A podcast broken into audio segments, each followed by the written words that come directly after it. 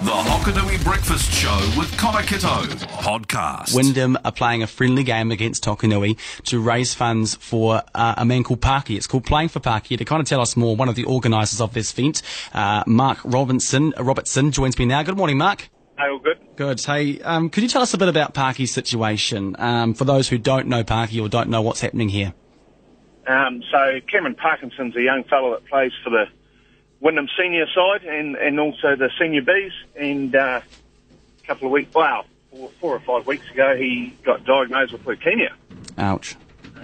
So uh, a couple of weeks ago he was meant to be celebrating his uh, twenty-first in the, in the Wyndham Rugby Club with all his mates, but instead he's in Christchurch uh, trying to fight this. So mm. yeah, that's what's happening there. Can I ask how Parky's doing now? Um, I haven't talked to his parents or himself for a wee while, but uh, apparently he's been doing good. Great. Uh, he's, been, he's been getting lots of visitors up there and he getting out and about and seeing them and getting his treatment done, yeah. Can you tell me a bit about the, the fundraising goal? What what are you trying to reach here with this game? Well, we, we don't know what we're going to try and reach, actually. um, we just knew that the Parkinsons are going to have a uh, a long battle ahead of them. Yeah. Uh, there could be six, six months up in Christchurch. So... Uh, in true Wyndham fashion, we wondered how we could help, so a couple of us in our wisdom decided that why don't we have a game of footy between Wyndham and Takanui? Yeah. Um, the Parkinsons have got uh, a lot of good friends uh, from both clubs, and uh, yeah, no, just true competition style, and I'm sure it's going to start off friendly, but uh, whether it finishes friendly or not, I don't know. It's all for a good cause, though. Um, so how can we donate then, Mark? Um...